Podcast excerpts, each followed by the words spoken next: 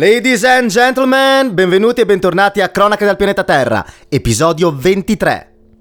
Io inizierei la nostra puntata parlando di sport eh, e il rapporto fra sport e società. E, ehm, come ben sapete, eh, in questo periodo si stanno svolgendo gli europei di calcio. Una volta gli europei erano, si sviluppavano solamente in uno stato, mentre adesso sono dislocati in varie città e vari stati della nostra Europa, Unione Europea Europa continentale che sia. E, um, e cosa c'entra il calcio con le cronache del pianeta Terra? C'entra, c'entra, c'entra perché parliamo sia di politica europea sia di politica politica nazionale. Allora, se ben ricordate, settimana scorsa eh, parlai di questa nuova legge per la tutela dei minori eh, promulgata dal Parlamento ungherese, una legge molto voluta da Viktor Orbán, da, dal leader dell'Ungheria, una legge che essenzialmente cerca di tutelare i minori da quella che è la pedofilia, dalla pornografia, ma anche dalla omosessualità e chiaramente questo passaggio è quello più controverso. E, um, la von der Leyen, la nostra um, presidente della commissione,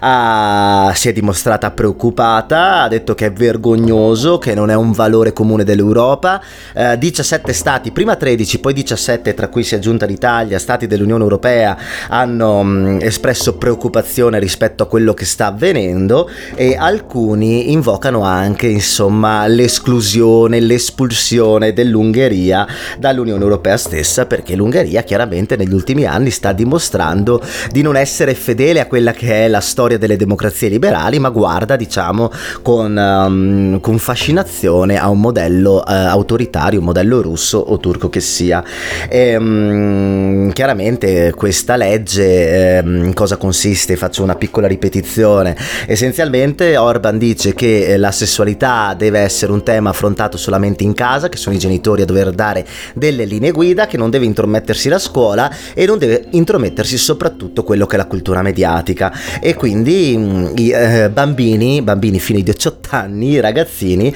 che sicuramente non hanno bisogno della legge eh, ungherese per eh, diciamo eh, scoprire la propria sessualità e vivere la propria sessualità, ehm, essenzialmente dovrebbero essere protetti da e, mh, mm, e, chiaramente è una follia che cozza con, con tutti i nostri valori. Ehm, cosa è successo? Eh, fondamentalmente il, um, qualche giorno fa c'è stata uh, Germania-Ungheria, una partita di un, di, un, di un, girone degli europei ehm, che si è svolta a Monaco e il Consiglio Comunale di Monaco ha approvato a larga maggioranza ehm, la volontà uh, di voler colorare, colorare pardon, l'Allianz Arena, che è lo stadio di Monaco di Baviera, con i colori dell'arcobaleno per esprimere per l'appunto la contrarietà uh, di Monaco ehm, alle, alle politiche di Orban e, mm, e, la UEFA che è la federazione ehm, che unisce tutte le federazioni calcistiche dell'Europa ha detto ehm, tramite le parole di Ceferin che è il presidente ha detto eh, non ci pare il caso non bisogna eh, mischiare la, lo sport con la politica. Sta di fatto che comunque ehm, i tedeschi non hanno ben ehm, apprezzato la, la, decisione di Ceferin e mm, quindi Monaco sia all'interno dello stadio sia all'esterno dello stadio è stata ricoperta, tappezzata di bandiere arcobaleno eh, a dimostrazione insomma della vicinanza del, um, de, de, degli abitanti di Monaco alle tematiche LGBTQI e, um, al,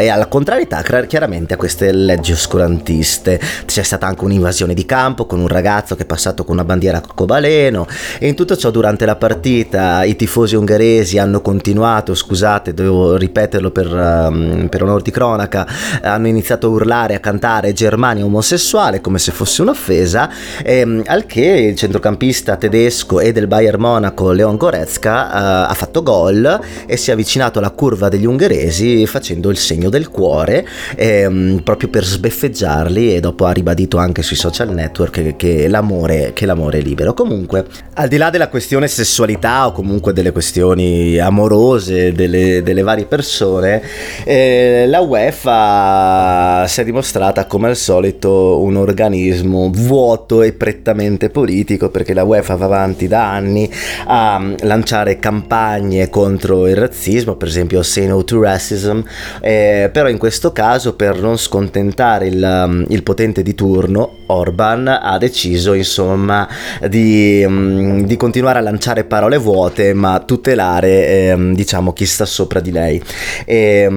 rispetto a questa decisione da parte della UEFA anche il ministro degli esteri tedesco Eikmas ha detto che è un bruttissimo segnale e benvenga per l'appunto la, la dimostrazione diciamo spontanea della cittadinanza di, di Monaco che si è dimostrata per l'appunto contraria e contrariata a Ehm, a questa nuova legge ungherese. E, um, Orban uh, comunque ha dichiarato che questa nuova legge non è stata capita, che è una volontà seria di voler proteggere i minori, che non c'è nulla contro gli omosessuali, eh, vabbè questo è un po' ipocrita, e, um, e, poi ha rincarato la dose anche su altre tematiche, ha detto insomma che um, bisogna essere contrari a questa follia LGBT, che l'Ungheria eh, sta pagando un caro prezzo proprio per opporsi a, perché è cristiana e vuole opporsi a queste follie. Ehm, inoltre ha detto che l'Europa sarà invasa da enormi masse di musulmani che sono ehm, tutti ragazzi, uomini perfetti, incolonnati, che vogliono violare la sovranità ungherese e che quindi l'immigrazione in genere è un male, che è una strategia organizzata da qualcuno. Insomma, le classiche parole del complottismo sono le parole del presidente di un paese membro del, dell'Unione Europea. Altra questione calda de, di questi gironi degli europei è stata la questione kneeling, ossia l'inginocchiamento. Come molti di voi sanno, varie squadre ehm, si sono inginocchiate prima delle partite per segnalare la loro vicinanza a um, quelle frange di popolazione che subiscono ancora oggi eh, del razzismo sistematico e chiaramente coloro che l'hanno sentita con più forza sono uh, stati ehm, che hanno comunque nella loro storia passati coloniali e che all'interno delle loro rose hanno giocatori che hanno avi che hanno subito quei passati coloniali, penso Inghilterra, Francia, mm, Belgio, Olanda e così via. E um, che è successo? Che anche qua non c'è stato l'apprezzamento generale, perché um, per dire uh, c'è stata una partita Italia-Galles, il Galles che non aveva al suo interno diciamo pletore di ragazzi di origine africano-caraibica si è inginocchiato dimostrando la propria vicinanza all'antirazzismo, mentre i giocatori italiani qualcuno si è inginocchiato, qualcuno no, a quelli che non si sono inginocchiati si dice che forse non, ave- non avevano capito in attimo la situazione, dal fatto che l'Italia si è dimostrata anche divisa ehm, in questa tematica. E chiaramente questa cosa si è ehm, riflettuta anche in ambito politico perché da una parte abbiamo un, uh, Enrico Letta, segretario del Partito Democratico, che ha detto che, um, che insomma i giocatori dovrebbero farlo per esprimere la loro vicinanza a coloro che subiscono il razzismo, mentre dall'altra parte Matteo Salvini ha detto che questo inginocchiamento è una roba da radical chic e che non è così che si combatte, mm, non è così che si combatte il razzismo. E mm, da cosa è nato sto kneeling per darvi un attimo di idea? Fondamentalmente eh, alcuni anni or sono, mm, nel 2000 e, um, 2016, un uh, giocatore um, statunitense di football americano, um, tale um, Kaepernick, durante l'inno nazionale statunitense, perché sia al college, sia all'high school, sia dei professionisti, prima delle partite negli sport statunitensi c'è l'inno nazionale e tutti quanti devono mettere la mano sul petto e cantare la canzone, no? E, um, e Kaepernick ha deciso di non, uh, di non, cantare la canzone, di non mettere la mano al petto, di inginocchiarsi, uh, spiegando poi successivamente che quel gesto è, um, era un netto segnale per esprimere il proprio cordoglio verso la comunità afroamericana oppressa e maltrattata che ancora per l'appunto negli anni 10 eh, subiva vessazioni per il suo essere nera. Copernic chiaramente afroamericano e da lì altri giocatori NFL l'hanno seguito, sta di fatto che però il buon Copernic è stato mh, mm, essenzialmente demonizzato, la, il partito repubblicano statunitense l'ha condannato a più riprese ehm, dicendogli che non era orgoglioso della sua patria, che non rispettava i veterani, cioè coloro che avevano fatto le guerre e, mh, mm, e così via. E Copernic è stato totalmente estromesso,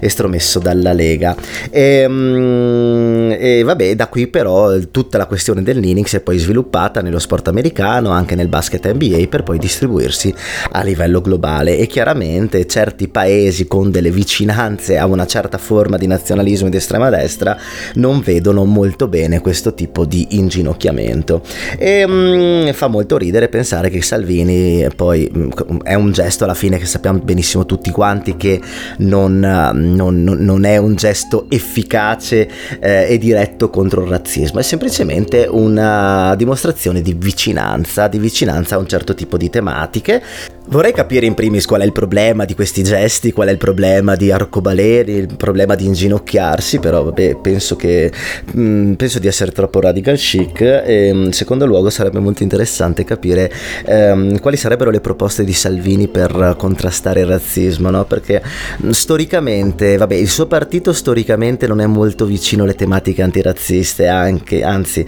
eh, tutt'altro, possiamo dare proprio la, la storia della Lega, prima nord e non più nord, che tra albanesi, romeni e persone del sud Italia ci è andata giù per decenni e adesso invece è Dagalneger e, e va bene così. Comunque sì, sarebbe molto interessante capire per l'appunto Salvini quali programmi avrebbe per combattere il razzismo, considerando il fatto che, diciamo, la, mm, non sto dicendo che la destra, l'estrema destra sia di base razzista, diciamo che la loro storia un po' lo insegna, però ecco, mm, la destra preferirebbe diciamo l'assimilazione culturale piuttosto che la convivenza di culture diverse e lo scambio interculturale. Preferirebbe che la cultura maggioritaria eh, imponesse le sue regole il siamo a casa nostra ehm, nei confronti delle minoranze. Chiaramente le minoranze devono rispettare la legge non le culture. Dal mio punto di vista la legge è un fatto eh, statuario che crea uno stato e determina le regole di convivenza civile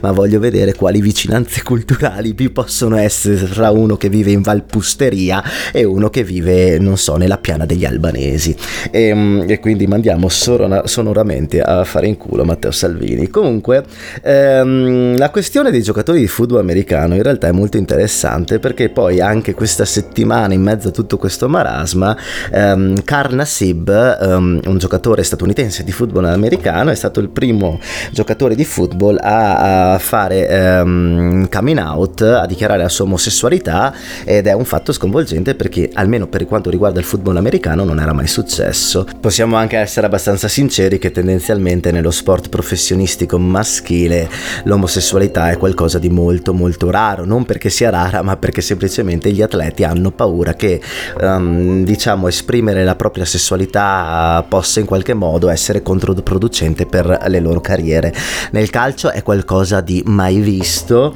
Ehm, ehm, parlando di basket americano, Jason Collins alcuni anni fa, un giocatore veramente scarsissimo, 2,16 m per 120 kg, dichiarò la sua omosessualità e chiaramente anche lì l'NBA disse noi siamo una lega aperta, infatti l'NBA è forse la lega a livello globale più vicina a tematiche come antirazzismo, inclusione e così via. E, ehm, e quindi un bel segnale eh, dal lato statunitense per quanto riguarda la libertà, Cristi Dio, stiamo parlando di quello, la libertà. E, ehm, e fa, sì, fa sorridere da un lato il fatto che comunque la UEFA um, si sia in qualche modo inginocchiata alle volontà di Orban, soprattutto dichiarando che um, lo sport e la politica non devono correre, um, correre vicine perché da quando uh, lo sport diciamo si è istituzionalizzato la politica ne ha sempre approfittato, diciamo, per, una, per guadagnarci a livello di immagine, sia nelle dittature, basti pensare al fascismo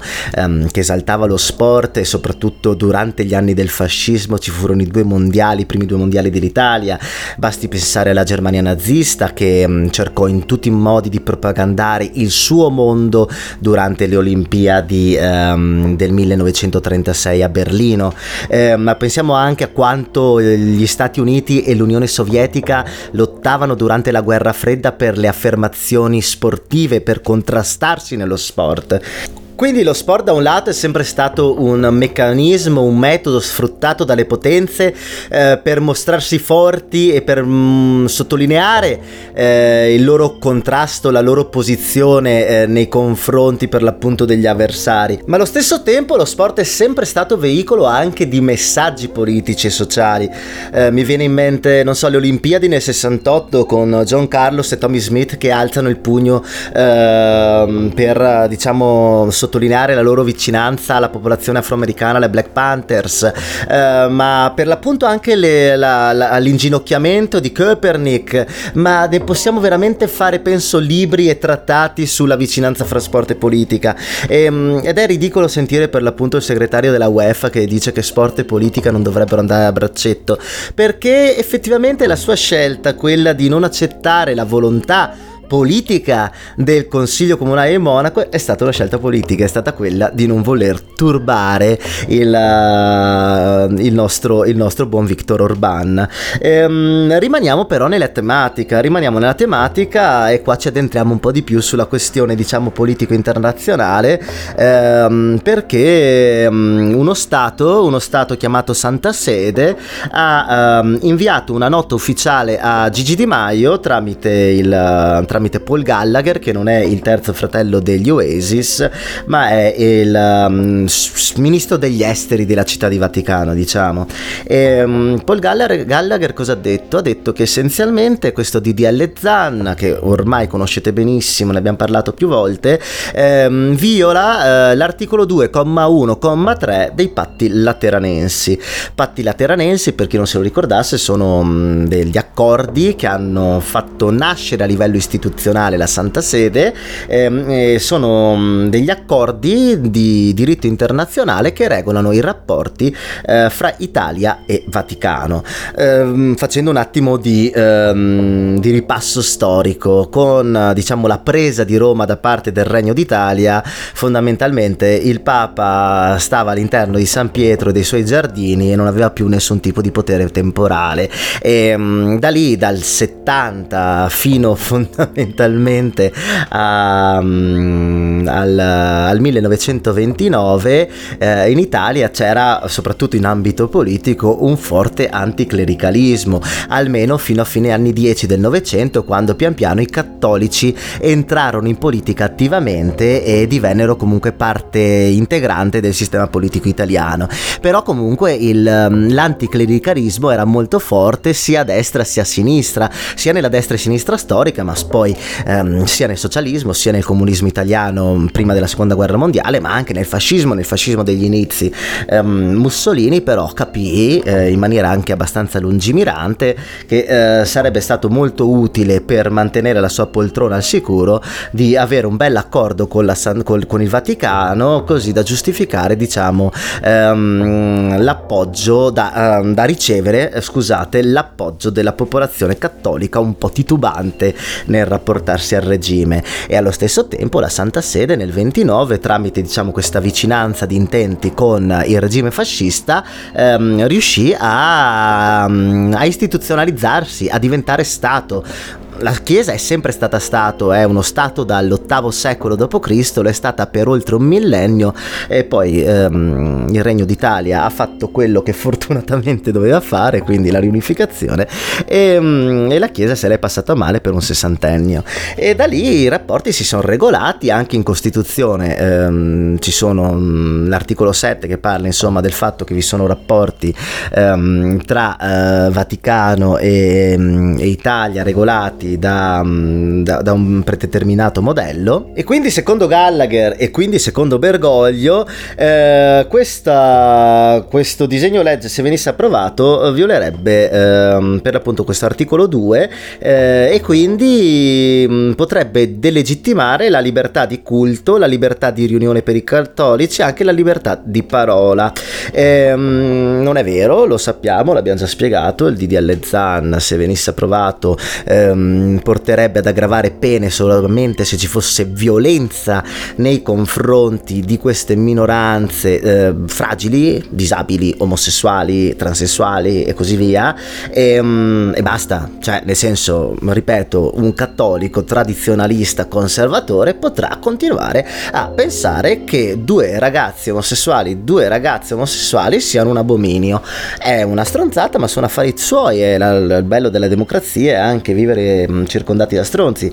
Ehm, però, fortunatamente, cioè, nel senso, è libero di, continueranno a essere liberi di dire quello che vogliono. Semplicemente non possono incitare al linciaggio nei confronti di transessuali, omosessuali, disabili e, mm, e così via. Ehm, mi ha fatto molto ridere. Beh, mi hanno fatto molto ridere tre cose, innanzitutto. La prima è um, il fatto che la gente si sia sorpresa. Um, la parte fondamentale di questo podcast è parlare dei rapporti fra stati. Ogni stato fa ingerenze sulla politica interna degli altri. Questa è la base strutturale delle relazioni internazionali. Ognuno dice qualcosa a, a, all'altro e gli dice come dovrebbe comportarsi. Ecco, l'Italia um, non lo fa perché siamo debolucci, perché avremmo dovuto farlo per esempio con l'Egitto, vedi Patrizzacchi e Regeni andare a dire agli egiziani sentite, um, comportatevi meglio, eh, però ecco, la maggior parte degli stati al mondo, quelli con almeno un po' di potere esercitano pressioni politiche per modificare leggi interne, per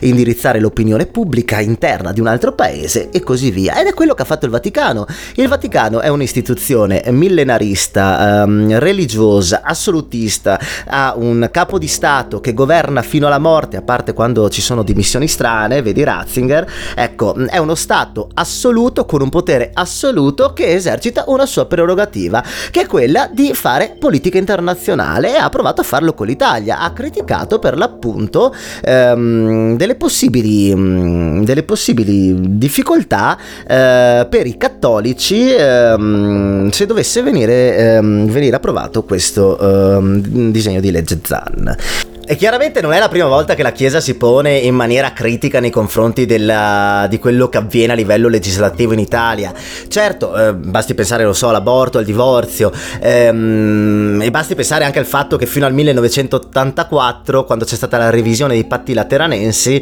la religione, diciamo, ufficiale del paese era il cattolicesimo, per quanto tutelate, era tutelato l'esercizio delle altre religioni. Però, insomma, la Chiesa ha sempre avuto un ruolo molto importante, influente in quello che è la politica italiana. Ogni anno, per dire, la, la conferenza episcopale italiana, la CEI, eh, si esprime su quella che è la società italiana. E, ehm, e, quindi la cosa non mi sorprende. È uno Stato straniero con, diciamo, dei privilegi abbastanza evidenti eh, nel nostro territorio nazionale. Dal mio punto di vista, chiaramente sarebbe da mettere la parola fine ai patti lateranensi, ehm, o, o almeno modificarli garantendo una tutela totale, diciamo, alla libertà d'esercizio secolare del nostro nostro paese, ehm, laica e secolare. Ehm, ma qual è il punto? Il punto è che per fare queste cose, perché si parla comunque di un articolo della Costituzione, una legge abbastanza internazionale, insomma stiamo parlando di manovre legislative abbastanza imponenti e ci vorrebbero i partiti.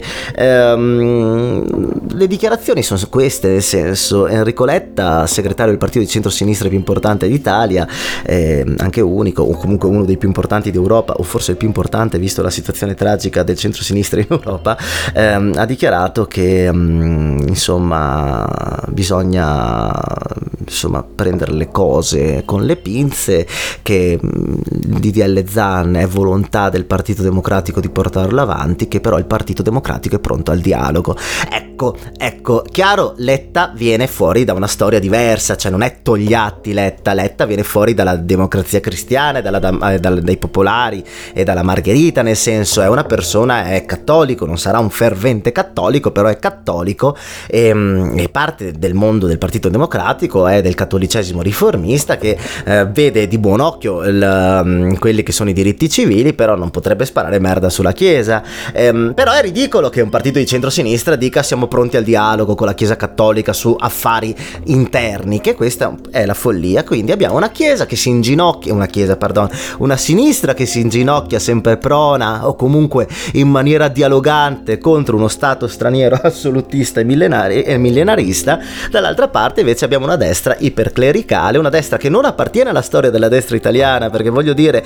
manco durante gli anni del fascismo c'era tutto questo clericalismo, B- bisogna essere sinceri, Mussolini era, mm, era una mazzapreti, nel senso era stato socialista fin prima i rapporti non è che fossero proprio idilliaci. Poi Mussolini, perché non era un idiota, era una persona orribile, ma non era un idiota, pensato bene, sti cazzi, cerco il voto, cerco l'approvazione dei cattolici mettendomi d'accordo con la Chiesa, la Chiesa divenne Stato, diventa Stato, sono tranquilli e io l'appoggio dei cattolici, però la destra storicamente in Italia non è che sia stata sempre proprio legata ai valori conservatori cristiani, ecco, era una destra più legata al nazionalismo imperante. Ehm, e, e qual è il problema? Che se tu vuoi modificare comunque un rapporto, una, una legge internazionale, un rapporto bipolare fra due stati che, deve, che implica anche delle modifiche legislative, devi avere dei partiti, diciamo, con le idee un po' più chiare. Ehm, ci manca una sinistra che faccia la sinistra, ci manca una destra che sia laica e liberale, anche perché voglio dire, in Francia, vero che hanno una storia diversa, però in Francia, in Germania, per quanto si definiscano cattolici, in Inghilterra stessa, in Regno Unito, ehm, sono partiti laici, anche quelli di centrodestra, nel senso non stanno là a rincorrere ehm, il Papa, alla Madonna, Fatima e Meggiugorie, nel senso, e noi invece ci troviamo questa disperazione qua e, e, cosa dobbiamo farci? Cosa dobbiamo farci? Sta di fatto che l'unico modo per, um,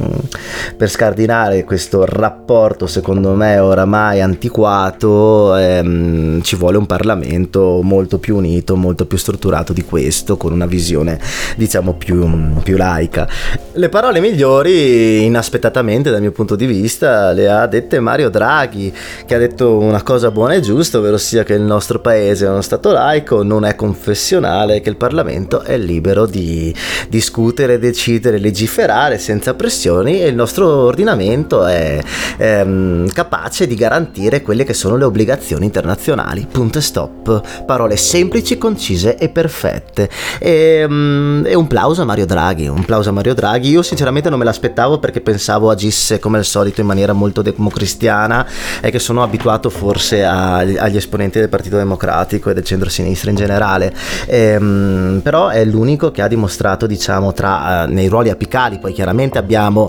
personaggi anche in Parlamento che hanno detto peste corna del Vaticano. Um, però ecco, questa posizione di Enrico Letta un po', un po prona fa, fa, fa, un po' pensare. Um, non ha detto che il DDL ZAN non si fa, anzi ha ribadito che il DDL ZAN è parte integrante del programma della sua segreteria, um, però che bisogna, si può anche dialogare. No, non c'è bisogno di dialogare, stiamo parlando della libertà e della laicità e delle nostre regole, del nostro mondo, della nostra società. Sono parte integrante di questa società anche i cattolici integralisti e coloro che vedono che questo DDL ZAN, se approvato, possa in qualche modo limitare la libertà d'espressione e parola. Certo che sono parte della nostra società, però il Parlamento legifera, se il Parlamento a maggioranza dovesse decidere che questa legge fa il bene delle persone, eh, avanti, avanti così e continuiamo per la nostra strada e garantiamo, diciamo, più protezione a coloro che per mille concause non riescono ad averla. E così chiudiamo la parte Italia, quindi vi suggerirei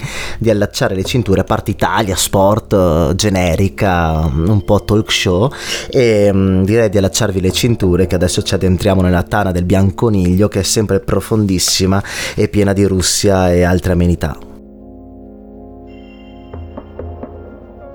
Bene, va bene, va bene, allora andiamo in Russia, dai. Allora, questa settimana c'è stata la, mm, l'assemblea e il congresso di Russia Unita, il partito di Putin. A settembre si va a elezioni e Putin sta pian piano delineando quello che mi stavo augurando da anni, ovvero sia il delfino. Il delfino non è un cetaceo, ma è quello che dovrebbe sostituire il buon Putin quando il Vlado eh, se ne andrà in pensione. E infatti, tra i primi cinque candidati nelle liste federali di Russia Russia Unita eh, c'è il buon Sergei Lavrov che è il ministro degli esteri, l'avete sentito varie volte, vi è il ministro della difesa Sergei Shoigu um, e poi vi sono anche persone al di fuori della politica come Anna Kuznetsova, scusate, eh, che è la commissaria per i diritti dell'infanzia, vi è un medico di uno dei principali ospedali di Mosca, tale Denis Prochenko, insomma vi sono personaggi sia della politica sia del mondo civile, vediamo dove andrà a parare il buon Vlado. Sta di fatto che ad ora, secondo, mm, secondo un'organizzazione demoscopica, un'agenzia demoscopica,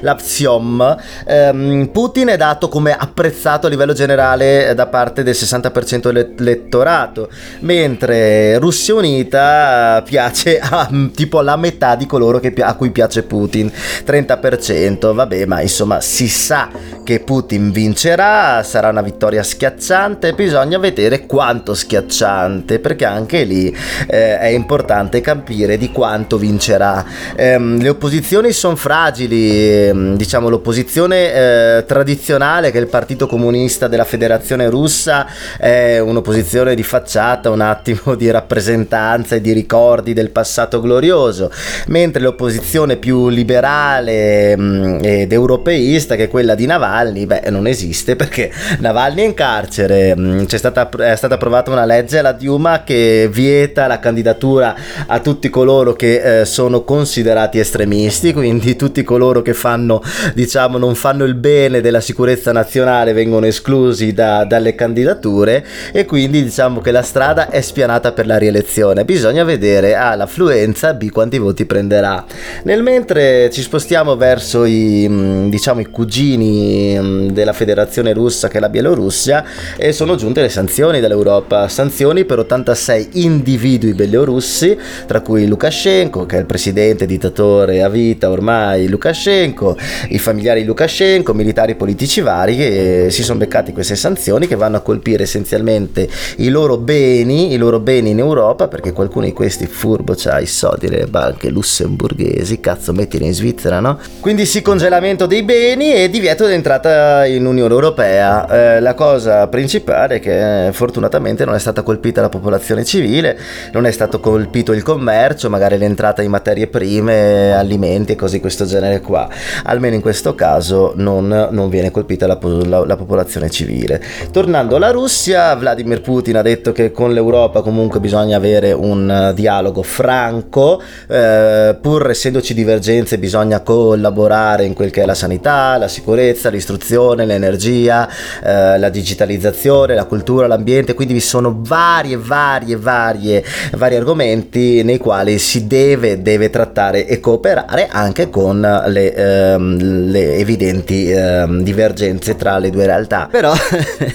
no, cosa è successo? No, mi fa molto ridere perché ci sono queste dichiarazioni che cercano in tutti i modi di scongelare questi attriti, questo gelo che c'è perenne fra Europa o G7 e, e Russia, no? E niente, un cacciatorpediniere, cacciatorpediniere pardon, britannico della Royal Navy era nel Mar Nero, a un certo punto attraversa delle acque ehm, e dalla Russia iniziano a sparare colpi di avvertimento e la Russia dichiara che il cacciatorpediniere ha varcato acque ehm, nazionali russe attorno alla Crimea. Ehm, gli inglesi dicono di aver attraversato acque internazionali che avevano tutte diciamo le garanzie legali a livello giuridico per poter passare, però Mosca insomma ha convocato l'ambasciatore di Londra ehm, per, insomma, per esprimere il proprio disappunto su questa, su questa questione. Ecco, quindi grandi parole, grandi volontà di collaborazione, poi diciamo che un caccia torpediniere, una bella, un bel barcone passa in mezzo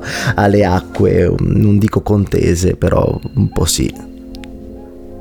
In tutto ciò, per finire la questione Russia, Angela Merkel, um, che ha fatto anche tra l'altro il discorso finale dei suoi 16 anni di cancelleria, ha fatto un discorso, una chiosa finale senza parlare di sé, senza fare nessun melodramma all'italiana, seria, composta, rigore, teutonico fino all'ultimo. 16 anni di, di cancelleria prima del, pens- del, pensionamento che aveva oramai annunciato, e um, 16 anni come Helmut Kohl che è stato colui che ha riunificato la Germania e sono tre anni in meno eh, rispetto a quelli che ha governato Otto von Bismarck, che è colui che fondò fondamentalmente l'impero tedesco, è stato il primo cancelliere del Reich e quindi sì, passiamo, stiamo parlando, scusate, di un personaggio che eh, ha fatto la storia della, dei nostri vicini tedeschi. Comunque sì, la, la buona Angelona cosa ha detto? Ha detto che, mh, mm, che, è giusto che l'Unione Europea e la Russia tornino a parlare, che tornino a cooperare,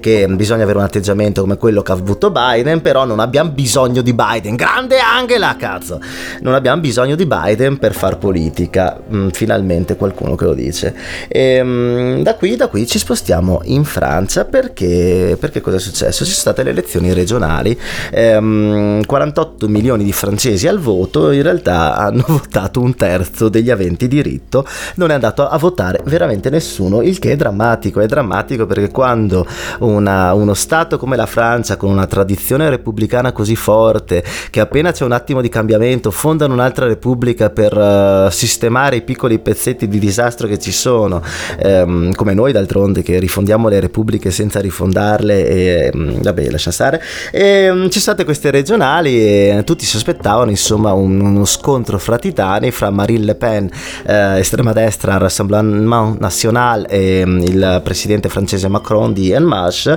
In realtà si sono presi una scopola entrambi perché, oh ragazzi, sono tornati i gollisti da una parte, i repubblicani da una parte e dall'altra parte è tornata la gauche, è tornato il centro-sinistra. Cazzarola, stiamo tornando, maledetti. No, cosa è successo fondamentalmente? Eh, Macron non ha trovato mh, radicamento nel territorio. Eh, lui vinse quelle elezioni perché c'era un'ondata comunque anche di... Si, si, percepiva il pericolo di un'affermazione dell'estrema destra e quindi molti sia a sinistra che a destra hanno votato per lui al secondo turno. Però Macron non è radicato nel territorio, non ha un partito radicato nel territorio, mentre ehm, la Le Pen ha preso comunque un 19%, ha, è arrivato primo partito in, um, al sud della Francia, in um, Alpi Provenza Costa Azzurra, questo è il nome della, della regione. E, um, lei ha giustificato il fatto dicendo che queste elezioni non contano nulla, solita litania, no, queste elezioni sono solo regionali, la gente non è andata a votare, bla bla bla, alle, um, alle nazionali del prossimo anno sarà diverso.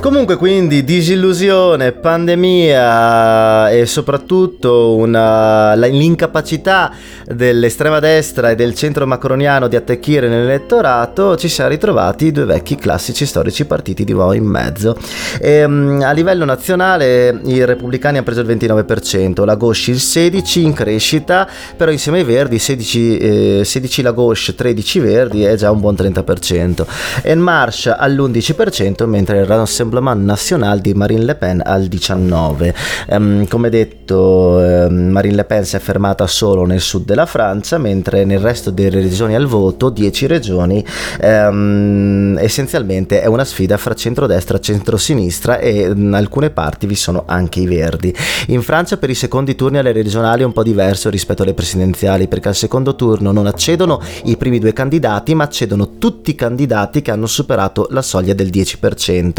quindi ehm, diciamo che anche la, l'estrema destra francese correrà ai secondi turno eh, presenti nelle elezioni regionali, però mh, difficilmente riuscirà a ottenere qualcosa e non riuscirà molto probabilmente nemmeno a ottenere la guida della, mh, della provincia di Alpi, Provenza Costa Azzurra. E, mh, in tutto ciò fa sempre sorridere come in Corsica le cose vadano per conto loro. Ecco, ehm, agli amici sardi alla scorsa, alla scorso, sì, all'ascolto, pardon, suggerirei di prendere esempio dai, dai, cugini, dai cugini corsi, i tanto odiati cugini corsi, poiché i primi tre partiti sono molto vicini a quelle che sono le istanze autonomiste o indipendentiste. Il, um, il primo partito, anzi una coalizione, la prima coalizione che è arrivata prima, che ha preso il 29%, è uh, PA Corsica, che um, questo l'ho pronunciato in una maniera invereconda, però PA Corsica, che è formata da due partiti indipendenti indipendentisti autonomisti che sono Femo a Corsica e Corsica Libera. Secondi sono arrivati i repubblicani corsi, ehm, che sono, hanno anche al loro interno i repubblicani francesi, quindi sono un po' più moderati in quel che è il contesto dell'autonomia, ehm, al 24%, mentre al 13% c'è proprio il Partito di Nazione Corsica, ehm, Corsa, pardon, Partito di nazione corsa, eh, indipendentisti, proprio linea diretta verso l'indipendentismo. Quindi diciamo che i corsi ehm, ci tengono ancora molto alla loro isola, alla loro autonomia e alla loro distanza dal parigicentrismo di cui è afflitta la Francia. Scendiamo un attimo verso il sud, proprio un flash dalla Spagna, poiché il governo Sanchez, il governo di centrosinistra con Partito Socialista dei Lavoratori e Podemos, ha graziato i leader indipendentisti catalani. Ricordate ancora 2017, indipendenza non formale della, della Catalogna e poi la magistratura spagnola che condannò i leader del Parlamento catalano e dell'indipendentismo catalano. Alcuni come Puigdemont fuggirono in, eh, in, Belgio, altri invece vennero arrestati e dopo tre anni per l'appunto sono stati car- in, scarcerati. Ehm, vennero infatti tipo il vicepresidente del Parlamento catalano, Oriol Junqueras, venne condannato a 13 anni di carcere per appropriazione indebita, sedizione e ribellione. Ehm, Junqueras, uscito dal carcere, ha detto che mh, mm, le sue convinzioni si sono rafforzate in carcere e che la lotta politica continuerà, continuerà. E io dico, per quanto io non è che sia molto vicino alle istanze indipendentiste, a meno che non vi siano delle motivazioni, diciamo, abbastanza... Um, insomma chiare che magari parlano di questioni come eh, non lo so sopraffazione da parte della maggioranza o cose di questo genere ecco non sono totalmente dalla parte dei catalani, eh, però sono contrario a quella che è stata l'esercizio della coercizione per limitare la libertà d'espressione, ehm, perché qui parliamo essenzialmente di persone eh, in carcere o in esilio per reati di opinione e, um, e uno Stato moderno ed europeo come la Spagna non dovrebbe reagire in questa maniera qui. Ehm, e, quindi io capisco chiaramente la posizione della storia della Spagna, sono usciti dal franchismo, hanno avuto il terrorismo, però far finire in carcere per l'appunto le persone perché credono in un'idea, anche no, diciamo. E, ehm, parlando di invece stati dove le minoranze vengono, diciamo, in qualche modo oppresse, eh, andiamo in Turchia. Allora, c'è stato una, un incontro bipartisan fra Merkel e Draghi, nel quale insomma hanno parlato di varie cose, hanno parlato anche di calcio, anche loro, e si sono detti entrambi concordi nel voler rinnovare quelli che sono gli accordi con Erdogan e con la Turchia, quelli essenzialmente dei migranti, 5 miliardi tranquilli beati verso Ankara e eh, migranti che non penetrano all'interno dei confini dell'Europa, confini in questo caso di terra, Bulgaria e Grecia. Inoltre hanno detto che comunque l'obiettivo principale degli stati europei deve essere quello di far sì che le persone vengano scoraggiate dal partire ancora nei loro paesi di appartenenza. Eh, mi sembra proprio la strategia, guarda, la strategia più giusta, ehm, più razionale è quella di pagare un semidittatore. Però, ragazzi, si chiama Realpolitik e noi dobbiamo fare il nostro lavoro, che è quello di descrivere la realtà, cercando di dare anche commenti. Infatti, questa roba mi sembra una palese stronzata, una volontà di lavarsi le maniche senza provare a, a diciamo, a proiettarsi in un futuro. Perché se la modalità d'azione è quella di pagare stati per evitare che i migranti non penetrino nelle nostre nostre, nei nostri territori arrivino nelle nostre coste, avremo probabilmente la cintura del Mediterraneo con stati che vivono tramite i bonifici di Bruxelles. E, ehm, ecco, non mi sembra proprio una soluzione molto lungimirante a lungo termine. Sta di fatto però che proprio a livello Turchia ehm, c'è un problema, nel senso che la Corte Costituzionale turca ha dato il via libera al procedimento per bandire l'HDP. L'HDP è un partito filo curdo di sinistra ehm, che secondo secondo le procure turche è il braccio politico dei terroristi del PKK. I terroristi del PKK, terroristi secondo anche l'Unione Europea e gli Stati Uniti, poi qua la definizione di terrorismo eh, potremmo veramente farci un corso di dottorato, eh, non io, sia chiaro. Eh, questo PKK è un'organizzazione che viene considerata per l'appunto eh, un'organizzazione terroristica ehm, di estrema sinistra, è vicina alle istanze del popolo curdo, è mm, fuori legge e molti in Turchia ehm, del partito di Erdogan sono convinti che, che questo HDP che rappresenta il popolo curdo sia in realtà il, semplicemente la mente dietro al braccio armato. E l'HDP nega totalmente adesso dovrà preparare la difesa. Il problema è che mh, mm, sono necessari 10 voti su 15 all'interno della Corte Costituzionale per far sì che il partito venga bandito. E mh, mm, ho questa piccola sensazione che accadrà e quindi Erdogan Erdogan avrà la strada spianata con il suo partito, la KP, e um, l'opposizione in Turchia sarà un'opposizione probabilmente presente solo nelle grandi città, eh, Istanbul, Smirne, slash Izmir o, o, Ankara. Per il resto sarà veramente eh, il feudo privato di Erdogan puntiamo tutto, come detto, al sindaco di Istanbul che anche lui sta subendo, ricordate qualche puntata fa, anche lui sta subendo diciamo degli attacchi diretti da parte della magistratura. Poi abbiamo per l'appunto la magistratura, i politici in Italia che dicono che la nostra magistratura è politicizzata. Io farei fare un bel giretto in Turchia visto che la situazione è questa. Manco a farlo apposta, ci spostiamo verso est, verso un paese ehm, che non ha dei rapporti particolarmente edificanti con la Turchia, è l'Armenia. Ehm, ci sono state le elezioni, elezioni legislative in Armenia, sono state le elezioni, le prime elezioni dopo la sconfitta militare dell'Armenia contro l'Azerbaijan.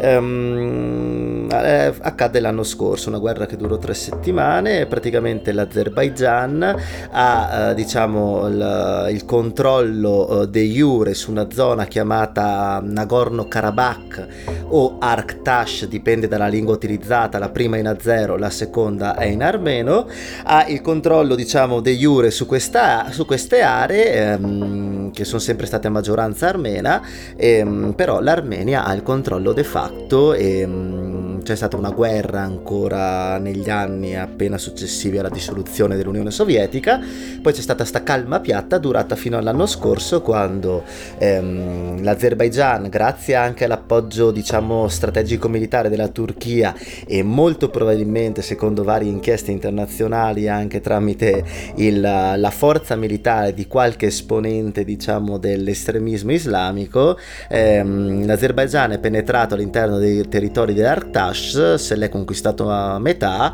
eh, poi c'è stata una tregua mh, coordinata da, da Mosca dalla federazione russa, adesso la situazione è che il paese dopo la sconfitta, chiaramente l'Armenia ha subito un trauma soprattutto a livello di, mh, mm, sociale perché mh, mm, ci sono stati anche profughi, centinaia, centinaia, anzi migliaia scusate perché centinaia e migliaia sarebbe esagerato, però decine di migliaia di profughi ehm, che dall'Artash si sono spostati verso Yerevan, la capitale, e soprattutto c'è stata una sconfitta anche nell'animo, nell'animo popolare, nazionale del, degli armeni e quindi ci sono state queste elezioni, ehm, si pensava che ehm, il partito diciamo d'opposizione principale, l'alleanza armena, un partito ehm, nazionalista di sinistra però anche vicino alle istanze europeiste, eh, potesse in qualche modo portare, portare, la maggior parte di voti verso di sé e, e, sottrarli a quello che è il partito principale del paese che è eh, contratto civile, il partito del premier uscente Nicole Pashinyan. Pashinyan. Ehm, sono, questi sono dei liberali centristi, anch'essi comunque con una visione europeista. Ehm, che è successo? Eh, niente, il presidente uscente Nicole, Nicole Pashinyan ha vinto le elezioni, ha preso il 54%, ha preso ben 72 seggi su, su 101 e ha lasciato le briciole agli altri. Allora, Alleanza Armena, come detto, partito nazionalista di sinistra, però anch'esso con una visione europeista, ehm, ha preso 27 seggi, il 21% dei voti, è partito poi questo qui ehm, controllato dall'ex premier ed ex presidente dello Stato Robert Korcharian, ehm, mentre il partito filorusso, quello che dell'Europa proprio non gli interessa niente, fortemente legato alla tradizione, all'unione del mondo russo con quello armeno, è il partito Alleanza Onore, ehm, guidato da Arthur Vanezian, che ha preso il 5%, 6 seggi. Ehm, il problema qual è? Che Alleanza Armena, il partito arrivato secondo, dice che le elezioni sono state falsate, ehm, che ci sono brogli, che è una frode e così via, mentre l'Ox e varie organizzazioni internazionali hanno detto che sono state delle elezioni totalmente orribili, orribili piene di retorica, pieno di scontro e polarizzazione, che però in realtà il voto è regolare e quindi il premio uscente Nicole Pashinyan continuerà a guidare il paese anche dopo aver subito per l'appunto questa cocente sconfitta militare. Ma ormai che stiamo continuando questo percorso geografico, quindi Turchia e Armenia, io direi di passare a un altro stato confinante con l'Armenia che è l'Iran, perché come sapevate ci sono state le elezioni presidenziali. Elezioni chiaramente fittizie, finte, fake, non so nemmeno come definirle, perché tutti quanti erano già consapevoli che Ebrahim Raisi sarebbe diventato il nuovo premier. Eh, infatti già durante gli scrutini vari avversari l'hanno dichiarato vincitore, l'hanno annunciato perché non c'erano avversari degni di nota. Eh, alcune puntate fa infatti vi raccontai della, della questione che i Guardiani della Rivoluzione, che è questo organismo misto giuridico, misto religioso, ehm, o meglio giuridico religioso perché eh, essendo un paese, ehm, una Repubblica Islamica, eh, il Corano è un testo anche, anche, di legge, anche giuridico, praticamente questi guardiani della rivoluzione hanno deciso di escludere 493 candidati su 500, escludendo fondamentalmente tutti i riformisti, tutti coloro che potevano avere un approccio, possiamo dire, anche morbido sulle tematiche di politica internazionale un po' più, più calde, tipo il nucleare o Israele e così via. E, um, il nuovo presidente per l'appunto è l'ultraconservatore Ibrahim Raisi, eh, però c'è un problema, si era annunciata sia la vittoria di Ebrahim Raisi, ma si era annunciato anche una forte affluenza, eh, però è stata un'affluenza veramente estrema, infatti eh, estrema al ribasso intendo, eh, poiché sono andati a votare solamente il 48,8% degli aventi a diritto degli aventi diritto al voto, che è il, um, la percentuale più bassa da quando venne vo- fondata la Repubblica Islamica, che diciamo che a fine anni 70 era anche comprensibile che non andassero a votare, visto che c'era stato un colpo di Stato ehm, che ha fatto scappare lo Shah di Persia e poi c'è stata diciamo anche una sorta di lotta intestina eh, fra i socialisti e gli islamisti della fondazione della Repubblica. Ehm, vi suggerirei di ascoltarvi qualche puntatona fa parliamo ancora di febbraio quando feci una, una piccola, diciamo, una, un 15 minuti di storia sull'Iran. Ehm, 48,8% a livello, diciamo, nazionale, però il dramma è che a Teheran, che è la capitale culturale, e vabbè, chiaramente la capitale del paese, ma anche a livello culturale, economico e così via, eh, c'è stata un'affluenza del 26%, una cosa eh, veramente assurda, una, un dato eh, astensione irrealistico che Ehm, insomma rende queste elezioni abbastanza farsesche. E, um, Rouhani, il presidente uscente, si è congratulato, ha detto che cercherà in questi ultimi, questo ultimo mese e mezzo prima dell'entrata in gioco di, di Raisi di creare insomma, le basi per permettere una, le revoca delle sanzioni USA e per far sì che insomma, vi sia un dialogo costruttivo con gli Stati Uniti e con l'Europa per uh, risolvere la questione del nucleare e um, dall'altra parte Khamenei, l'Ayatollah, il leader spirituale del paese, ha detto che queste elezioni sono state un trionfo, che sono state una sconfitta di tutto quel mondo propagandistico, di quei boicottaggi che provenivano da quei media, parole testuali, mercenari al soldo dello straniero del nemico. Eh, fondamentalmente ce l'ha su con quelli che volevano, diciamo, l'affer- l'affermazione del, de- dei riformisti che invece sono stati proprio stronzi stroncati sul nascere. E, um, quali sono state le reazioni? Eh, vabbè, intanto le reazioni di Raisi. Raisi è partito subito lanciatissimo dicendo che ehm, lui continuerà i negoziati con gli USA e con l'Europa solo nel caso di ottenere qualcosa a livello di interesse nazionale e non andrà avanti diciamo in queste negoziazioni così mh, per gusto e mh, che non ha intenzione al momento di, di parlare di mh, scusate di vedersi con Biden e anzi ha invocato in maniera abbastanza perentoria agli Stati Uniti di ritornare nell'accordo ah, sul nucleare. Eh, molto molto aggressivo il buon Raisi. E, ehm, in tutto ciò eh, gli Stati Uniti hanno detto che il processo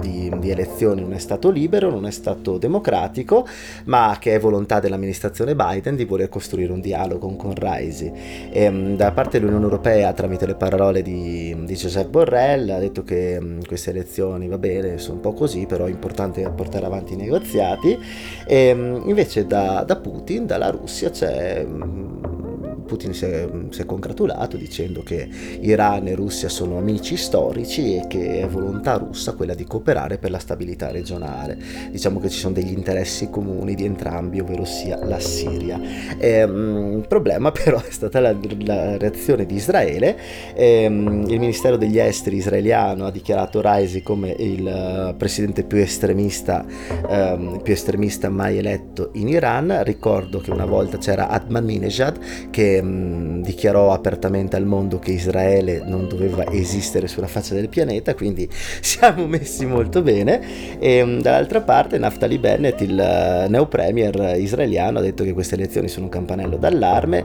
che ehm, Raisi è un, è un carnefice e che un, un regime di carnefici non può avere armi di distruzione di massa. E quindi direi ragazzi che aver uh, le elezioni diciamo in Iran hanno portato un estremista ehm, che ha avrà molte difficoltà a, ragionare con quel mondo, con quel mondo diciamo liberal ehm, democratico che c'è, che c'è, dalle nostre parti. Ecco, questa forse diciamo che è la, la, la peggior mossa realizzata e sviluppata da Donald Trump, ovvero sia quella di... Ehm,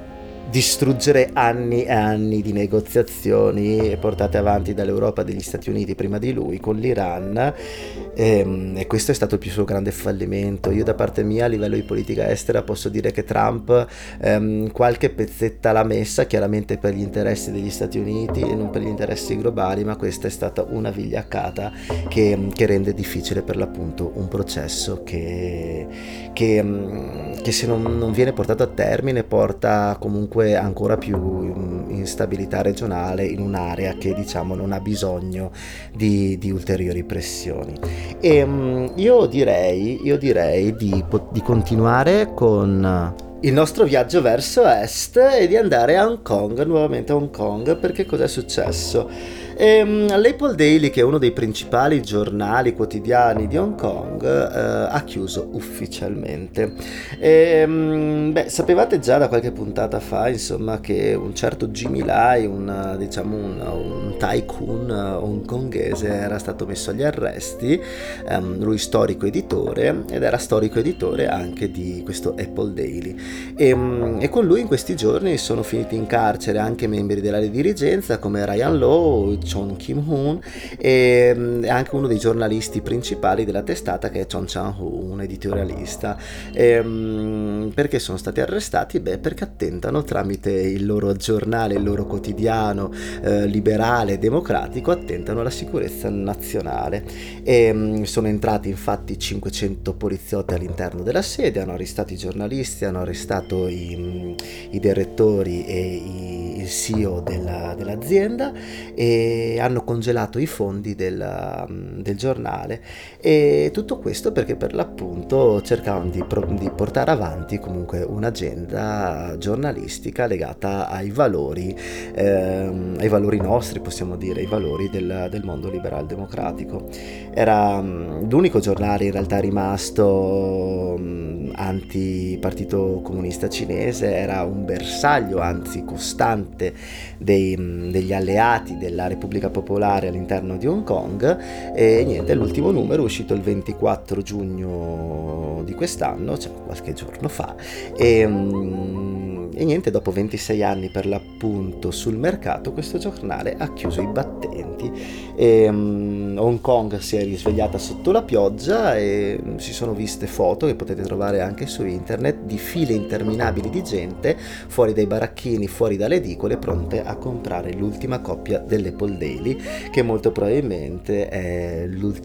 sarà uno degli ultimi simboli di democrazia per la, per la città-stato del sud della Cina. E, mm, in tutto ciò i vari giornalisti, eh, i vari membri del, del, board di Apple Daily non, non hanno diritto alla cauzione eh, proprio perché il loro reato, quello per cui verranno per l'appunto processati, è proprio l'aver messo in pericolo la sicurezza nazionale e quindi possono reiterare il reato se ehm, tornassero anche agli arresti, andassero anche agli arresti domiciliari. La cosa è folle, però mm, mi sembra abbastanza chiaro che um, in questa prima stagione delle cronache del pianeta Terra siano evidenti varie cose. Ormai stiamo um, sviluppando assieme varie, varie, narrative e la narrativa di quello che sta accadendo ed è accaduto a Hong Kong sembra destinata a compiersi con, una, con un finale tragico, un finale che... Um, che, che, che, bisognava aspettarsi in realtà da, da quando Hong Kong è, mh, è, tornata sotto la Cina nel 1997,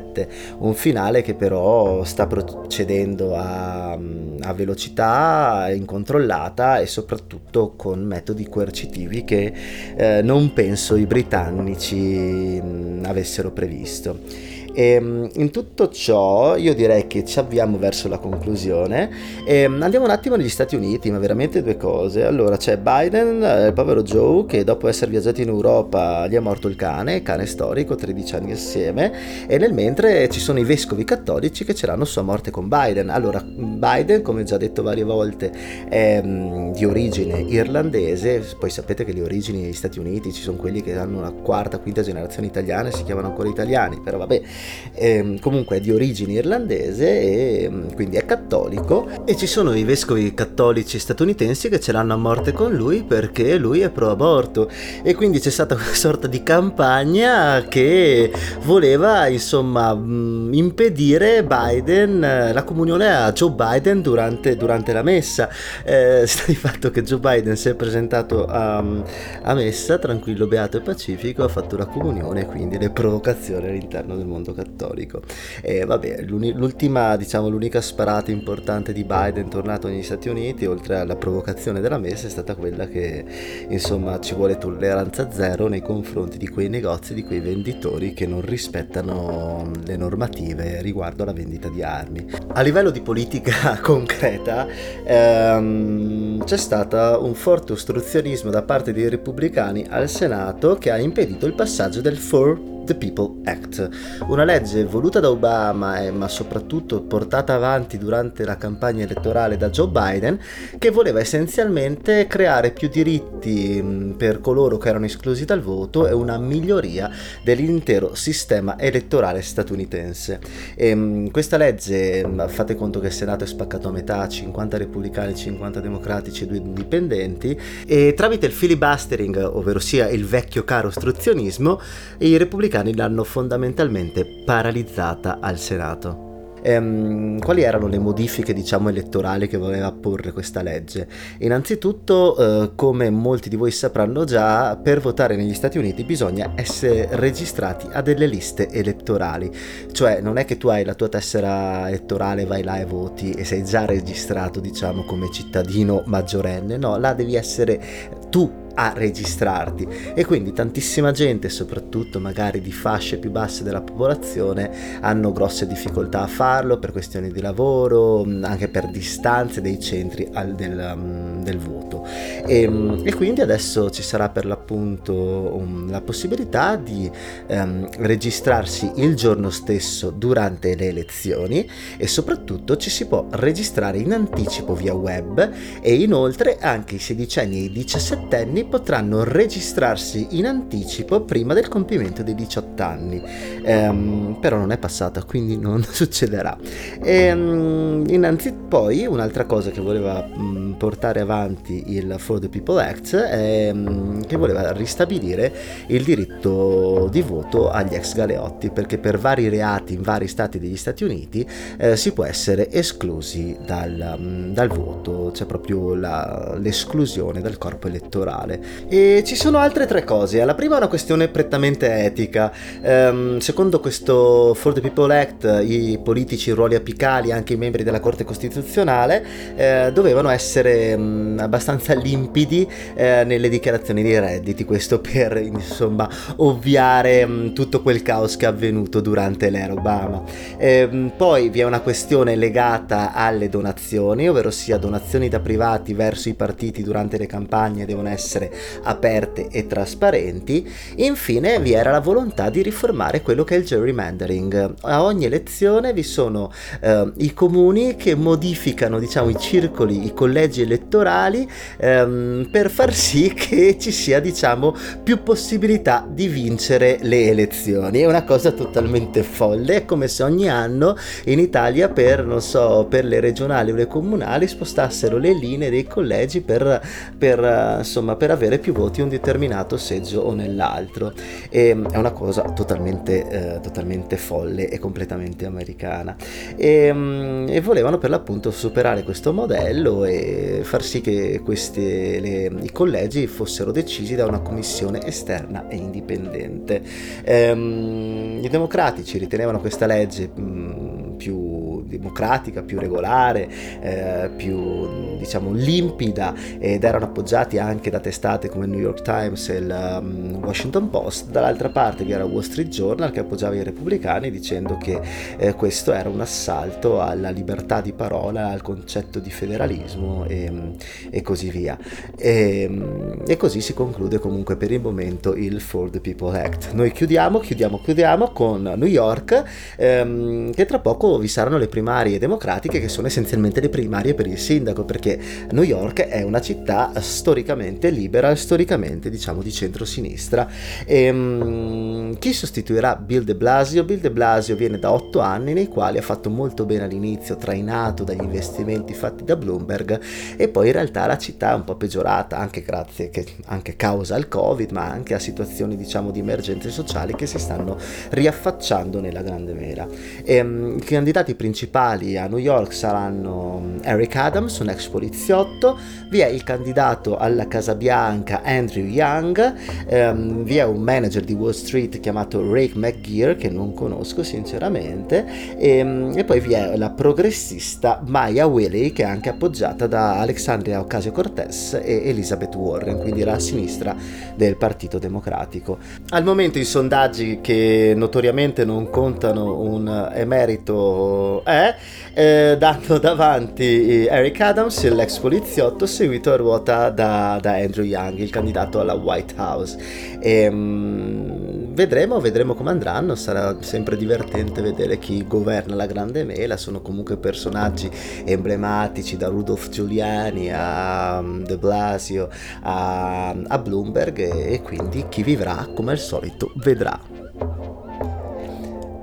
Siamo giunti al termine, navigatrici e navigatori di questo globo terracqueo colmo di trame e sottotrame, di boschi, prati verdi e situazioni sconvolgenti che cerchiamo di narrare ogni settimana. No, al di là delle puttanate, spero che la puntata vi sia piaciuta, ci sono stati vari argomenti, eh, non è stata troppo densa, varie cose ma non troppo densa dal mio punto di vista, quindi dovrebbe spero essere scorrevole e come al solito qui sotto Luca Digi Gigi dalla Gasperina, at digibagigi per il nostro mitico brodo primordiale. Ehm, parole, opere e missioni del sottoscritto che fa uh, di nome Michel, di cognome Bortoluz. Trovate le cronache del pianeta Terra su Instagram come cronache del pianeta Terra, tutto regolare, il ritmo e il respiro. E dall'altra parte uh, trovate il progetto su Facebook come eh, pillole dal pianeta Terra. Io vi ringrazio, vi ringrazio come sempre. Mm, guardate, ve lo dico già in anticipo, ci saranno altre 3-4 puntate, poi direi che possiamo andare tutti in vacanza per un po' e ripartire con una nuova stagione, pieni di energia e voglia. Comunque dai, finché i politici non vanno in vacanza, non vado in vacanza nemmeno io. E mm, quindi? E quindi? Aide!